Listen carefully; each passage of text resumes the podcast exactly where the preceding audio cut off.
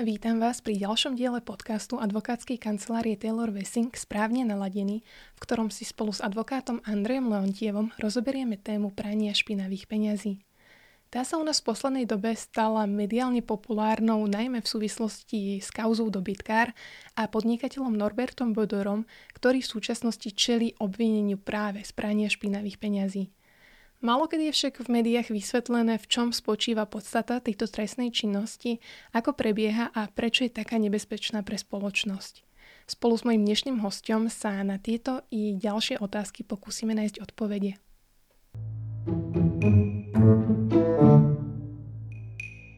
Andrej, rada by som začala tým, že si vysvetlíme, čo to slovné spojenie pranie špinavých peniazí vlastne znamená. A preto moja prvá otázka bude, aké sú to tie špinavé peniaze? Špinavé peniaze sú peniaze, ktoré majú nejaký nelegálny, nelegálny pôvod. Nelegálny pôvod znamená, že môžu byť z trestnej činnosti, takej tej klasickej, ktorú si predstavíme, drogy, prostitúcia, hazardné hry, ale môžu byť aj z trestnej činnosti ekonomickej, ako je korupcia, uplatkárstvo, rôzne podvody úverové. Tak keď si predstavím, že ja mám nejaké takéto špinavé peniaze, ktoré som získala z eh, trestnej činnosti, tak eh, viem, že ich musím oprať a týmto procesom ich ako keby očistím. Ale predtým, ako sa dostaneme k tomu, že aký je ten proces a aké rôzne metódy existujú, tak by som sa chcela opýtať, prečo musím tieto peniaze ja očistiť? Prečo ich nemôžem využiť rovnako ako využijem peniaze, ktoré získam napríklad ako výplatu z mojej práce? Očistiť ich musíš preto, aby um, na teba neprišli, že si ten trestný čin spáchala. Uh, historicky um, odjak živa, keď sa páchali uh, rôzne trestné činy, však vždy tu bol nejaký podvod, nejaké, nejak, nejaký zlodeji, tak uh, bol problém pre toho zlodeja po tom, čo tie peniaze ukradol, aby si ich vedel aj užiť. Tomu sa hovorí v rámci tej uh, terminológie prania špinavých peňazí, že steal, hide a spend. Keď si peniaze ukradla, tak si ich väčšinou niekde skryla a už si si ich nemohla užiť. Alebo si tie peniaze ukradla a potom si ich začala míňať a prišli na teba. Čiže keď si predstavíte pirátov v Karibiku, tak oni ukradli e, nejaký poklad a zakopali ho na ostrove, ale oni si ho neužili za čas ich života. Alebo keď si predstavíte v 19. storočí nejakého bankového lupiča v Londýne, tak on vykradol banku, išiel potom do nejakého baru alebo bordelu a tam tie peniaze minul a hneď ho chytili policajti druhý deň, lebo videli, že tie peniaze, ktoré začal míňať, sú z tej bankovej lúpeže. To pranie špinavých peniazí je preto dôležité, aby sa prerušilo spojenie medzi tým trestným činom a tým míňaním tých peňazí na osobný prospech toho zločinca alebo tých ľudí, ktorí sa na tom podielali. Čiže keď to zopakujem ešte raz, že prečo sa perú peniaze? No perú sa preto, aby sa prerušila tá reťaz medzi tým trestným činom a tými peniazmi, ktoré majú slúžiť vlastne na to, prečo ten trestný čin bol spáchaný, na obohatenie sa. Poďme teda rovno k tomu procesu prania špinavých peňazí. Viem, že tých metód je niekoľko, tak eh, skús opísať aspoň tie najbežnejšie, najčastejšie používané. Musíme si povedať, že všetky tie metódy by mali eh, smerovať k eh, takým trom krokom, ktoré musia prebehnúť, aby peniaze boli vypraté. Ten prvý krok je tzv. placement, čiže zavedenie tých špinavých peňazí do nejakej väčšinou finančnej inštitúcie. Druhý krok je, že sa snažím tie peniaze, ktoré už sú na nejakom bankovom účte alebo v nejakej spoločnosti, zmazať stopy, odkiaľ prišli, čiže ich presúvam medzi rôznymi účtami, medzi rôznymi spoločnosťami.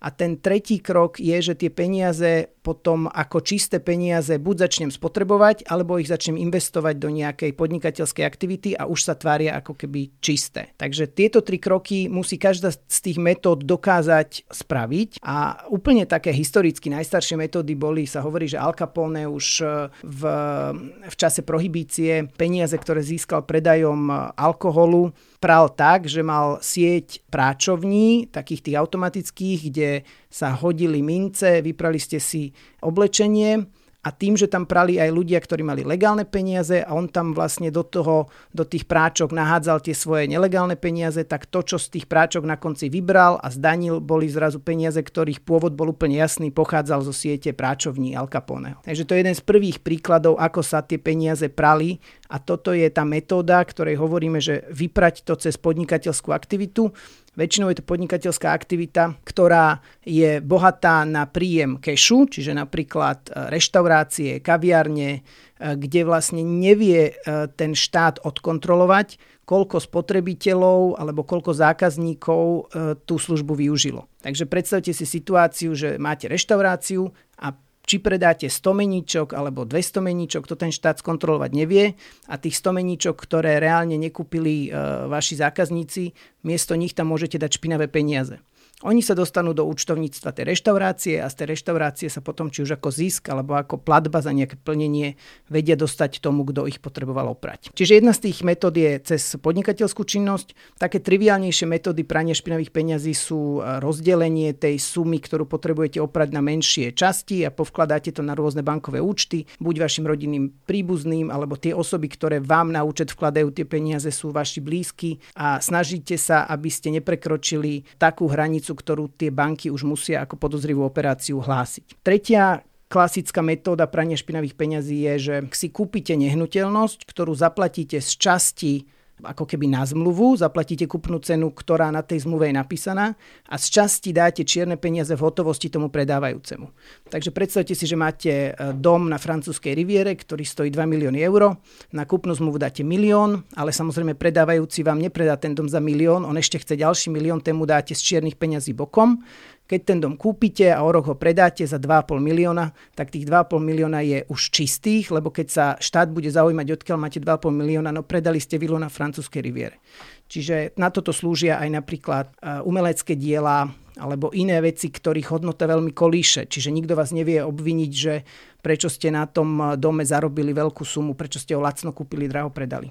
Potom máme klasické metódy ešte, ktoré sme videli aj v súčasnej e, slovenskej politike, rôzne pôžičky. To znamená, vy dostanete od niekoho peniaze, ktorých pôvod neviete zdokladovať, tak poviete, že vám vlastne vrátil pôžičku, ktorú ste mu vy v minulosti poskytli. Ďalšia metóda sú rôzne výhry z kasín alebo z nejakých výherných automatov. To je tiež ťažko skontrolovateľná metóda, kde vlastne keď tie peniaze vy vyhráte, tak vy viete daň, daňovému úradu alebo policajtom povedať, že tie peniaze ste vyhrali v kasíne, ale už nikto neskontroluje, či ste do toho kasína išli s rovnakou sumou, ako je tá suma, ktorú ste si z toho kasína odniesli. No a potom sú ešte metódy, ktoré nejakým spôsobom súvisia so schránkovými spoločnosťami a schránkami, lebo ľudia pochopili, že prať špinavé peniaze neznamená, že musíte tie peniaze oprať a vrátiť ich ako keby do vášho majetku. Ľudia zistili, že stačí, ak tie peniaze dostanete do spoločností, ktoré nakúpia veci, ktoré si vy začnete užívať. Čiže keď sa ľudia spýtajú, že prečo myslím si, že pán Slota lietal na lietadle, ktoré bolo nahlásené na nejakú e, spoločnosť. Prečo určite dom niektorých e, oligarchov slovenských na Bahamách je napísaný na spoločnosť. No to není preto, že tá spoločnosť ten dom vlastní a on si to reálne prenajíma. On za tou spoločnosťou stojí, len mu je to jednoduchšie, že tie peniaze nemusel z tej spoločnosti vyťahnuť. Jednoducho užíva tie hodnoty, ktoré tá spoločnosť za tie špinavé peniaze často nakúpila. Na základe akých kritérií si tá konkrétna osoba vyberie určitú metódu prania špinavých peniazí? To je dobrá otázka. Ja si myslím, že keby som si ja mal vyberať metódu, tak si ju vyberiem asi podľa toho, koľko peniazy potrebujem oprať lebo ako sme hovorili, ten príklad s tou reštauráciou, samozrejme tam viete oprať niekoľko 10 tisíc eur mesačne, ale neviete tam oprať milión, lebo by to bolo podozrivé. Neviete sa tváriť, že ste predali 5 tisíc meničok denne. A druhé, čiže je to podľa tej sumy. A druhý asi uh, faktor je, že koľko rizika chce na seba ten zločinec pri tom praní zobrať. Lebo keď si pozriete tie sofistikované mechanizmy, ktoré tiež boli teraz aj v Panama Papers medializované, že vy musíte tie peniaze, ktoré máte z trestnej činnosti, čiže napríklad e, ste nejaký štátny úradník e, v Rusku, vy získate či už na úplatkoch alebo nejako s preneverou 20 miliónov dolárov, vy tých 20 miliónov musíte najprv z toho Ruska dostať von, napríklad na Cyprus, tam ich dostanete do nejakých offshoreových spoločností, potom v rámci offshoreových spoločností robíte nejaké fiktívne obchody a potom až tá offshoreová spoločnosť za to kúpi tú jachtu, ktorú si chcete vy ako ruský oligarcha užívať, tak e, tam vás to niečo bude stáť. Napríklad takýto zložitý proces prania vám z tej sumy 20 miliónov zoberie aj 30%. A zase ten nazvem to primitívny spôsob prania, že zoberiete úplatok v obálke 200 tisíc eur a dáte to vášmu otcovi a váš otec ich vloží na svoj účet a povie, že sú to jeho celoživotné úspory, to vás nestojí ako keby nič. Ale je to oveľa, oveľa podozrivejšie ako to, že používate jachtu, ktorá patrí nejakej cyperskej spoločnosti. Čiže tie dve kritéria pre mňa sú sumu, ktorú chcem oprať a koľko rizika som ochotný na seba zobrať. Ako som spomínala už v úvode, tak teraz je aktuálna tá kauza dobytkár a podnikateľ Norbert Bodor, ktorý čeli obvineniu z prania špinavých peňazí. Teraz, keď sme si načrtli niektoré tie metódy, e, ktorú z nich on použil? To sú samozrejme informácie, ktoré máme len z médií a, a ne, nevidíme do toho vyšetrovacieho spisu, ale z toho, čo som ja čítal, sa to javí tak, že išlo o trestný čin brania úplatku, to znamená, že sprostredkovávali sa nejaké dotácie, za ktoré sa brali úplatky. Tieto úplatky pravdepodobne nejaká reklamná agentúra vyfakturovala tým žiadateľom. To znamená, že tie úplatky prešli na základe legálnych faktúr do reklamnej agentúry. Tá reklamná agentúra ale tie peniaze potrebovala dopraviť k tomu, kto to celé organizuje, z čoho je obvinený, som pochopil, pán Böder a urobili to tak, že pán Böder predal bezcennú spoločnosť tej reklamnej agentúre za nejakých, neviem, 16 miliónov eur a všetko, čo tá reklamná agentúra vyzbierala na tých uplatkoch, mu zaplatila ako kúpnu cenu za tú bezcennú spoločnosť. To znamená, že peniaze poputovali k pánovi Böderovi a mal na to na prvý pohľad legálny titul, že sú to kúpna cena za spoločnosť, ktorú predal. A ty keď si pri tej predošlej otázke porovnával rôzne metódy, že niektoré sú viac sofistikované, niektoré menej. Ako by si zhodnotil túto konkrétnu metódu?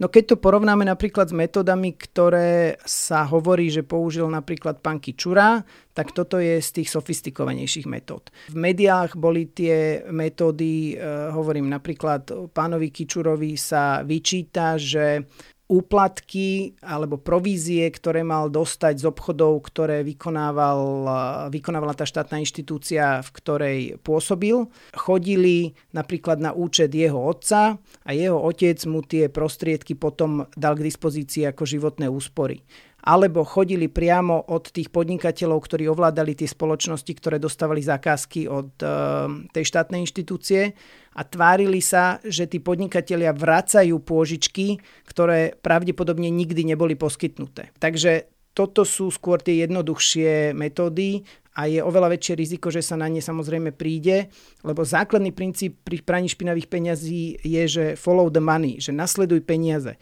Čiže kým ty si schopná nasledovať tú reťaz, odkiaľ tie peniaze prišli, tak aj nejaké vymyslené tituly, ktoré sú medzi tým, ti nezabránia, aby si spojila toho páchateľa trestného činu s tými peniazmi, ktoré potom použil na svoj život alebo na financovanie nejakých svojich aktív. Na Slovensku máme zákon o ochrane pred legalizáciou príjmov stresnej činnosti a o ochrane pred financovaním terorizmu. Ako tieto dve spolu súvisia? Keď sa bavíme o praní špinavých peňazí, tak aj tam sa historicky nejako vyvinula tá legislatíva. Najskôr bol najväčší problém pranie špinavých peňazí z drog, až postupne k tomu pribudlo pranie špinavých peňazí z obchodu so zbraniami, z hazardu, z korupcie napríklad alebo pranie špinavých peňazí, ktoré e, diktátori ukradli svojim krajinám. Ten posledný krok, čo vidíme, že veľmi zosilnil po páde dvojčiek v Spojených štátoch, je, že štáty pochopili, že veľké teroristické útoky sa dajú robiť len keď tí teroristi majú veľa peňazí a tie peniaze môžu použiť vlastne na nákup techniky, e, zbraní, výbušnín Takže štáty začali bojovať aj proti tomu, aby sme peniaze, o ktorých pôvode máme pochybnosti, nedovolili, aby dotiekli k tým teroristickým skupinám. Čiže čo spája pranie špinavých peňazí a terorizmus je, že v obidvoch prípadoch sa snaží tá skupina zakryť pôvod tých peňazí a v obidvoch prípadoch sú často tie peniaze, ktoré používame v tom procese prania alebo presúvania, v obidvoch prípadoch pochádzajú z nelegálnych zdrojov. Pranie špinavých peniazí je trestná činnosť, takže všetci rozumieme, že je to problém. Skús to trochu rozviesť, o akom veľkom probléme sa vlastne bavíme. Tak hlavný problém toho prania špinavých peňazí je to, čo sme už povedali, že ak my budeme tolerovať pranie špinavých peňazí, tak nejakým spôsobom motivujeme zločincov, aby trestné činy páchali, lebo si vedia užívať vlastne tie výnosy z tej trestnej činnosti. A za druhé, stiažujeme orgánom činným v trestným konaní ich vystopovanie a potrestanie. Pranie špinavých peňazí dnes vo svete keď vyjadríme v číslach, predstavuje asi 2 až 5 e, svetového e, GDP, čiže hrubého domáceho produktu. E, je to asi 800 až 800 miliárd až 2 trilióny amerických dolárov, čo pre porovnanie znamená asi dvojnásobok rozpočtu Európskej únie na roky 2014 až 2020. Takže musíte si predstaviť, že tá masa peňazí, ktorá sa vo svete pere, je skutočne veľká. A okrem toho sa okolo toho vytvorili štáty a skupiny podnikateľov, ktorí sa tým živia. Lebo to si treba povedať, že to sofistikovanie pranie špinavých peňazí není možné bez advokátov, bez účtovníkov, bez daňových rajov, bez e, agentov s nehnuteľnosťami, so starožitnosťami. Čiže ten problém má už taký rozsah, že sa voči nemu nedá bojovať lokálne, v každej krajine samostatne, ale vyžaduje to nejakú medzinárodnú spoluprácu. Na Slovensku je e, tá zákonná úprava taká, že máme jeden predpis, ktorý sa volá zákon o ochrane pred legalizáciou príjmov e, z trestnej činnosti. Tento predpis je prevenčný predpis, ktorý hovorí, že ktoré povolania, profesie majú skúmať pôvod peňazí, a majú ohlasovať, keď vidia niečo podozrivé. A potom máme v trestnom zákone e, skutkovú podstatu trestného činu legalizácia príjmov trestnej činnosti, ktorá vlastne hovorí to, čo sme si na začiatku povedali, že je trestné, ak sa snažíte prostriedky z nejakej trestnej činnosti e, pretransformovať alebo zamaskovať ako, proces, ako prostriedky z legálneho podnikania. Za to sú tie trestné sadzby podľa toho, aký je závažný ten trestný čin, až do 20 rokov, čiže je to skutočne vážny trestný čin.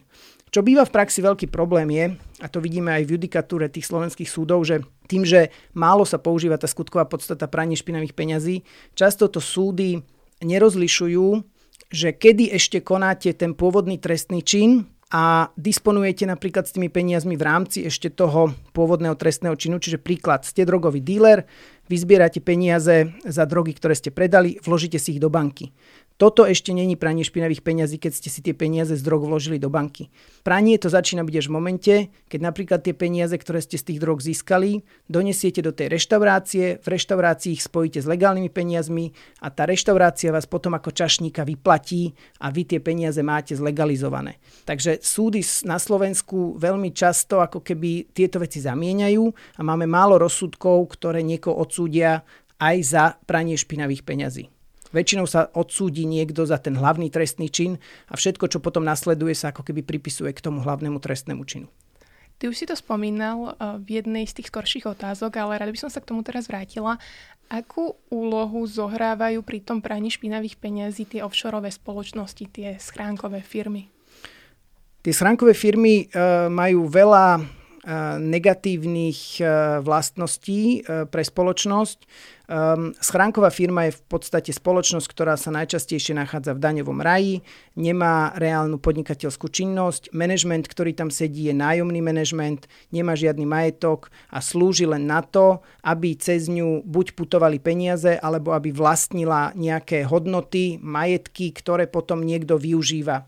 Čiže je to ako keby len schránka, je to nejaký nejaký medzistupeň medzi osobou, ktorá ovláda tú schránkovú spoločnosť a tým majetkom, ktorý v tej schránkovej spoločnosti je. Ten, čo umožňujú tie schránkové spoločnosti dnes výborne, je, že vy neviete spojiť osobu, ktorá nejaký majetok, ktorý patrí schránkovej spoločnosti, užíva, s tým, kto tú spoločnosť skutočne vlastní.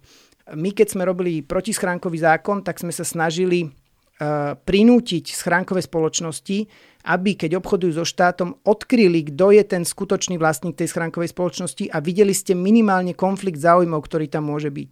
V tej oblasti prania špinavých peňazí to väčšinou vyzerá tak, ako som povedal, že máte prostriedky napríklad ako africký diktátor, ktoré ukradnete z Národnej banky nejakého afrického štátu, tieto prostriedky vyveziete e, do nejakej e, offshoreovej jurisdikcie, čiže do nejakého daňového raja, napríklad do Belize tam tie peniaze dáte buď ako pôžičku alebo ako vklad do nejakej offshoreovej spoločnosti. Táto offshoreová spoločnosť si potom kúpi jachtu a vy tú jachtu doveziete pred brehy tej africkej krajiny, v ktorej ste ako diktátor a na tej jachte sa jednoducho vy a vaša rodina zotavujete. A keď sa vás niekto spýta, ako si môžete dovoliť jachtu, tak vy sa bránite, že vy tú, vlast, vy tú jachtu nevlastníte. Tú jachtu vlastní nejaká spoločnosť z Belize a vy neviete, kto za ňou stojí. Čiže toto zamedzenie tej transparentnosti, ktoré, dneska, ktoré dnes um, tie offshore spoločnosti umožňujú, je najväčší problém uh, pri praní špinavých peňazí. Jednotlivé štáty, ale aj Európska únia prijímajú určité legislatívne opatrenia práve v boji proti praniu špinavých peňazí. Skús to tak celkovo zhodnotiť, uh, aké tie legislatívne opatrenia sme prijali alebo aké sú možno v pláne, či už na tej slovenskej úrovni alebo na tej medzinárodnej. A možno to skúsať tak celkovo komplexne poňať, že akým vývojom tá legislatíva prešla za posledných 20 rokov. Rozumiem tomu, že dnes e, vybrať tie špinavé peniaze už je určite náročnejšie, ako to bolo pár desiatok rokov dozadu. Otázka je, či to náročnejšie, alebo jednoducho sa zmenili tie spôsoby, ako ich musíte oprať a samozrejme čiastočne sa zvýšili tie náklady, ktoré e, vás to opranie tých peňazí stojí. E, veľká nevýhoda e, pre pranie špinavých peňazí z pohľadu štátu a orgánov činných v trestnom konaní je, že sa hovorí, že peniaze nepoznajú hranice, ale právne systémy poznajú tú teritorialitu. Čiže ak niekto dosť rýchlo presúva peniaze medzi jednotlivými štátmi, vy ho ako policajt z, ja neviem, zo Slovenska nebudete vedieť nasledovať do všetkých tých krajín, kde on tie peniaze presunie. Preto bolo strašne dôležité začať riešiť pranie špinavých peniazí ako tému medzinárodnú a tému, kde spolupracujú tie štáty. Čo Európska únia samozrejme a Spojené štáty e, e, zaviedli, je, že sa povedalo, že sú nejaké profesie, ktoré musia hlásiť podozrivé transakcie, sú uh, nejaké daňové obmedzenia, kedy keď vyvážate peniaze do daňového raja, tak vám niečo z toho ten štát strhne. Obmedzili sme v Európskej únii platbu hotovosťou, čo je veľmi dôležité v tom prvom momente, keď tie špinavé peniaze idete prvýkrát zaviesť do toho systému. E, zrušili sa anonymné vkladné knižky, ktoré možno ešte staršia generácia si pamätá, e, že keď vy ste na vkladnú knižku vložili, ja neviem, milión korún v tom čase a vy ste tú vkladnú knižku hoci komu darovali, tak nikto nekontroloval, že kto s tou vkladnou knižkou príde a tých milión si vyberie. Zrušili sme akcie na doručiteľa, ktoré tiež mohli slúžiť na pranie špinavých daňových peňazí, že peniaze, ktoré sa napríklad ako úplatok vložili do nejakej spoločnosti, tak potom ste tie akcie odovzdali tomu, pre koho ten úplatok bol určený a on sa potom už len vlastne cez tie akcie e, zmocnil tej spoločnosti, ktorá mala na účte tie prostriedky. Kam tá cesta smeruje? Je virtuálne meny, ako sú Bitcoin a podobné, ktorých princíp je, že sú postavené na anonymite toho držiteľa. To znamená, že veľká časť prania špinavých peňazí sa dnes presúva do obchodovania alebo platenia týmito kryptomenami, ktoré vlastne umožňujú tú anonymitu, ktorú sme zrušili pri reálnych peniazoch tým, že neakceptujeme platby v hotovosti a vyžadujeme identifikáciu každého vkladateľa do banky, prípadne e, každého kupcu nehnuteľností, každého kupcu nejakého umeleckého predmetu. Takže toto je niečo, čo nás v budúcnosti asi bude čakať, že budeme musieť aj na Slovensku podstatne prísnejšie pozerať na to, či sa cez tieto meny neperú špinavé peniaze. Ja si ešte myslím, že je zaujímavé spojiť to s takou témou, ktorá dnes na Slovensku rezonuje a to je téma preukazovania pôvodu majetku, či už politikov alebo sudcov, lebo skutočne vidíme, ak si spomeniete na to, čo som hovoril s tým steal, hide a spend, že tí, ktorí získajú z trestného činu nejaký prospech, sa snažia to za svojho života ešte si užiť. Čiže my vidíme to, že ten majetok, ktorý získajú z tej trestnej činnosti, si nejakým spôsobom na seba alebo na blízke osoby ukladajú. Preto na Slovensku bol pokus, prvý zákon o preukazovaní pôvodu majetku bol z roku 2005, ten bol potom protiústavný, 2008 ho ústavný súd zrušil, potom sa urobil v 2010 taký bezzubý zákon. Ja si myslím, že toto by znieslo podstatne kvalitnejšiu úpravu. Ako príklad môžeme povedať, že v Británii, ktorá veľmi trpí tým, že sa cez Londýn perú špinavé peniaze hlavne z bývalého východného bloku, Rusi strašne veľa peňazí cez Londýn investujú, ale zároveň aj prepierajú tak e, Británia prijala zákon, ktorý zaviedol inštitút, ktorý sa volá, že Unexplained Wealth Order, čo znamená, že orgány činné v trestnom konaní môžu zamraziť akýkoľvek majetok, kde nevie osoba, politicky exponovaná osoba, preukázať pôvod tých peňazí. Je taký pekný príklad teraz, ktorý sa v Británii riešil, kde bola jedna dáma, ktorá bola manželka azerbajdžanského bankára, štátneho bankára, kde táto dáma za 10 rokov minula v obchodnom eh, dome Herods asi 16 miliónov libier. Pritom jej manžel mal oficiálny príjem v Azerbajdžane asi 70 tisíc dolárov. Čiže keď toto videli britské úrady, tak použili tento inštitút, zamrazili jej všetok jej majetok, kde ten majetok obsahoval ešte golfové ihrisko pri Londýne, v Kensingtone nejaké nehnuteľnosti a vyzvali ju, aby preukázala ten pôvod. A ona sa samozrejme odvolala a ten súd teraz e, začiatkom roku 2020 skončil tak, že vlastne britský súd potvrdil to rozhodnutie, že je povinná preukázať pôvod majetku alebo o ten majetok príde. Takže toto je veľmi dôležité rozhodnutie a myslím si, že súvisí to potom aj s tou otázkou, že ak my nebudeme umožňovať tým zločincom, aby si užívali tie výnosy z tej svojej kriminálnej činnosti, tak podstatne vieme znížiť ich motiváciu tú, tú činnosť páchať. Na Instagrame sme ešte dostali jednu zaujímavú otázku. Uh, aký je taký najbizarnejší spôsob prania špinavých peňazí, s ktorým si sa stretol? No ja som osobne videl prípad, kde sa používalo na pranie špinavých peňazí vlastne virtuálna pokrová miestnosť, kde sa osoba, ktorá chcela tie prostriedky zlegalizovať, prihlásila, úmyselne prehrala v pokry tie peniaze so svojím komplicom, tomu komplicovi sa tie peniaze pripísali na jeho účet, on si ich potom z toho virtuálneho pokrového, z tej virtuálnej pokrovej platformy vyplatil a keď prišla nejaká kontrola, tak on deklaroval, že je úspešný hráč pokru a tie peniaze vlastne v tom pokry vyhral. Takže toto bola jedna z metód prania špinavých peňazí, ktoré, ktoré som ja videl. Ale čo si myslím, že je ešte dôležité pri tom praní špinavých peňazí je, že keď tie peniaze, ktoré sa vyperú, už nebudú, nebude štát schopný odňať tým eh, držiteľom a vrátiť tam, kde sa ukradli, tak eh, je to samozrejme ekonomicky veľká tragédia, lebo veľa tých špinavých peňazí keby pochádza zo štátnych zdrojov, veľa z Ruska, veľa z Afriky. Je taký prípad, volá sa to Obiang case, čiže prípad pána Obianga, ktorý je syn prezidenta ekvatoriálnej Gvinei, eh, čo je krajina veľmi bohatá na ropu ktorý vlastne oficiálne mal príjem niekoľko tisíc dolárov ako, myslím, minister školstva tej krajine a počas 20 rokov v asi v piatich krajinách sveta nakúpil majetok v hodnote niekoľko stoviek miliónov. A bola taká skupina vyšetrovateľov v Amerike, ktorá vlastne začala vyšetrovať presne ten pôvod majetku, že či má titul na to, aby tie peniaze mohol míňať. A čo je zaujímavé, že v, vo Francúzsku tiež úplne nedávno e, na podne Transparency International ten majetok vo Francúzsku zablokovali tomuto synovi toho, toho guinejského prezidenta. A nielen, že ho zablokovali, ale ten majetok po dlhom súdnom spore prepadol štátu a Francúzsko si uvedomilo, že oni nemôžu ten majetok vrátiť tej ekvatoriálnej Gvineji, lebo ten prezident je vlastne otec toho, komu ten majetok zobrali. Čiže on by zase ten majetok len spreneveril tak hľadajú hlavne západné demokracie spôsob, ako nájsť rôzne fondy, ktoré sa potom použijú na sociálne projekty alebo podporu zdravotníctva, aby oni tie peniaze vracali do tej krajiny, odkiaľ boli ukradnuté. Toto isté sa stalo aj na Ukrajine po oranžovej revolúcii, že peniaze, ktoré sa aj našli v švajčiarských bankách alebo po svete, oni nevedeli na tú Ukrajinu ani vrátiť, lebo sa báli, že vlastne tá zmena politickej reprezentácie tie peniaze znova len ukradne.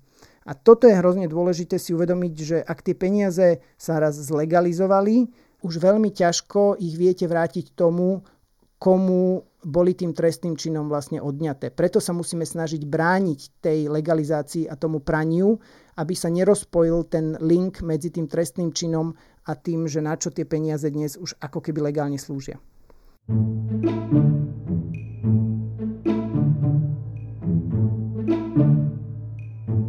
Dnešný diel podcastu bol venovaný téme prania špinavých peňazí. Ja ďakujem Andrejovi Leontievovi, že si našiel čas a prišiel nám celú túto problematiku trochu objasniť. V prípade, ak by vám v súvislosti s ňou napadli ešte akékoľvek otázky, tak nám neváhajte napísať na našom Instagrame a my vám veľmi radi odpovieme. Zároveň pre vás už teraz pripravujeme nový diel nášho podcastu, ktorý bude opäť veľmi aktuálny, veľmi zaujímavý, tak sa nezabudnite opäť správne naladiť o dva týždne. Náš podcast si môžete už vypočuť na všetkých podcastových platformách. Ďakujeme, že nás počúvate.